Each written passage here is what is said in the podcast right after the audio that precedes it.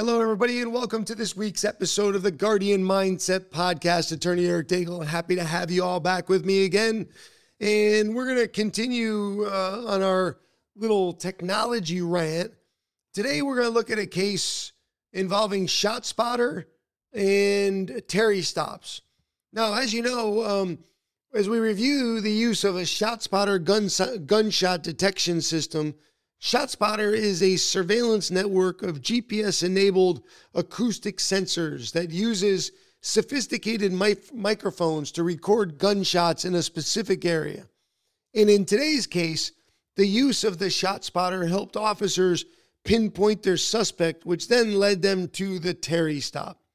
As you know, just a little refresher under Terry versus Ohio, the Supreme Court has held that officers may stop a citizen if they are able to point to specific and articulable facts, which, taken together with rational inferences from these facts, support a reasonable and articulable suspicion that the person seized is engaged in criminal activity.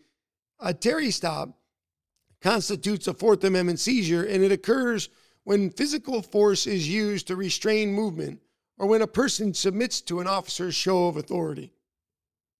The Supreme Court clarified in the case Illinois versus Wardlow that evidence must be must include more than mere presence in the area of expected criminal activity.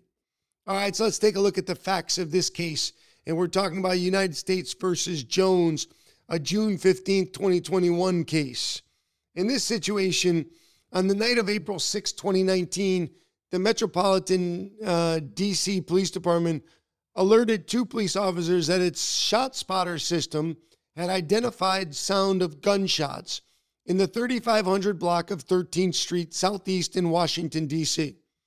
The officers arrived on the block a minute and a half after receiving the alert.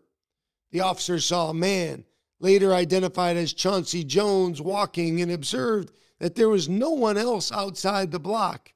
While the officers checked for victims, a dispatcher reported over the radio that citizens on the neighboring block were calling 911 to report gunshots heard at either end of 300, 3500 block. The officers believed that these were the same shots reported by ShotSpotter, as they had heard no additional shots in the area since they had arrived. Finding no victims, the officers decided to stop Jones.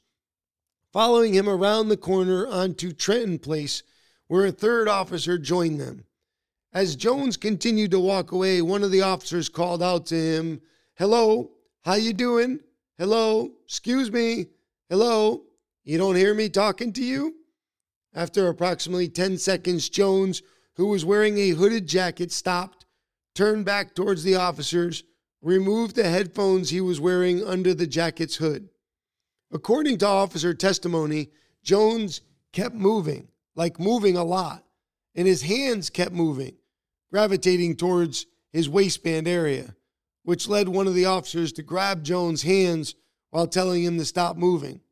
Observing an item move around in Jones's waistband, another officer tackled Jones and after a struggle recovered the item which was a pistol. Jones, who had a previous felony conviction, was charged with unlawful possession of a firearm and filed a motion to suppress the pistol, arguing that the police officer's stop had violated the Fourth Amendment because they lacked reasonable and articulable suspicion that Jones was engaged in criminal activity. The district court denied the motion and Jones was convicted. On appeal, Jones claimed that the pistol should have been suppressed because the officers lacked reasonable suspicion to stop him in the first place. So let's take a look at the the district circuit, the DC District Court Circuit Court of Appeals. The DC Circuit Court of Appeals disagreed. In the case at hand, both parties agreed that the Terry stop occurred when Jones stopped walking and removed his headphones at the officer's direction. Jones conceded that the officers had reasonable suspicion that a gun was fired at the 3500 block of 13th Street Southeast shortly before their arrival but Jones disputed whether the officers had grounds to suspect that he had been involved.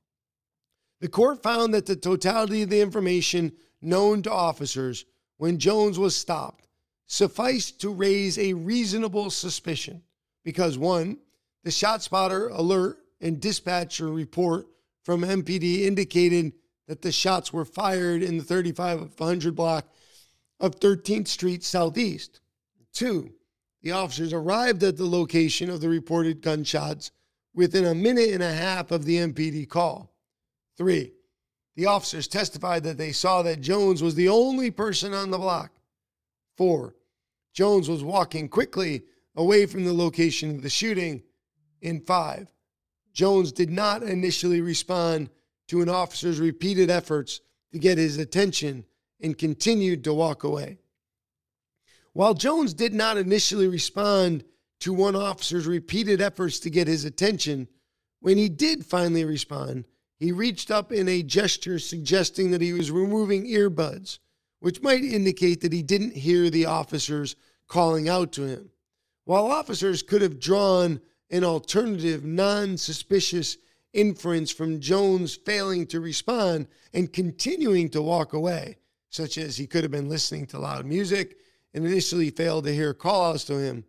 The district court found that when the officers commanded Jones to stop, the officers could not see that Jones was wearing headphones, and therefore it was reasonable for officers to treat Jones' non responsiveness as a grounds for suspicion.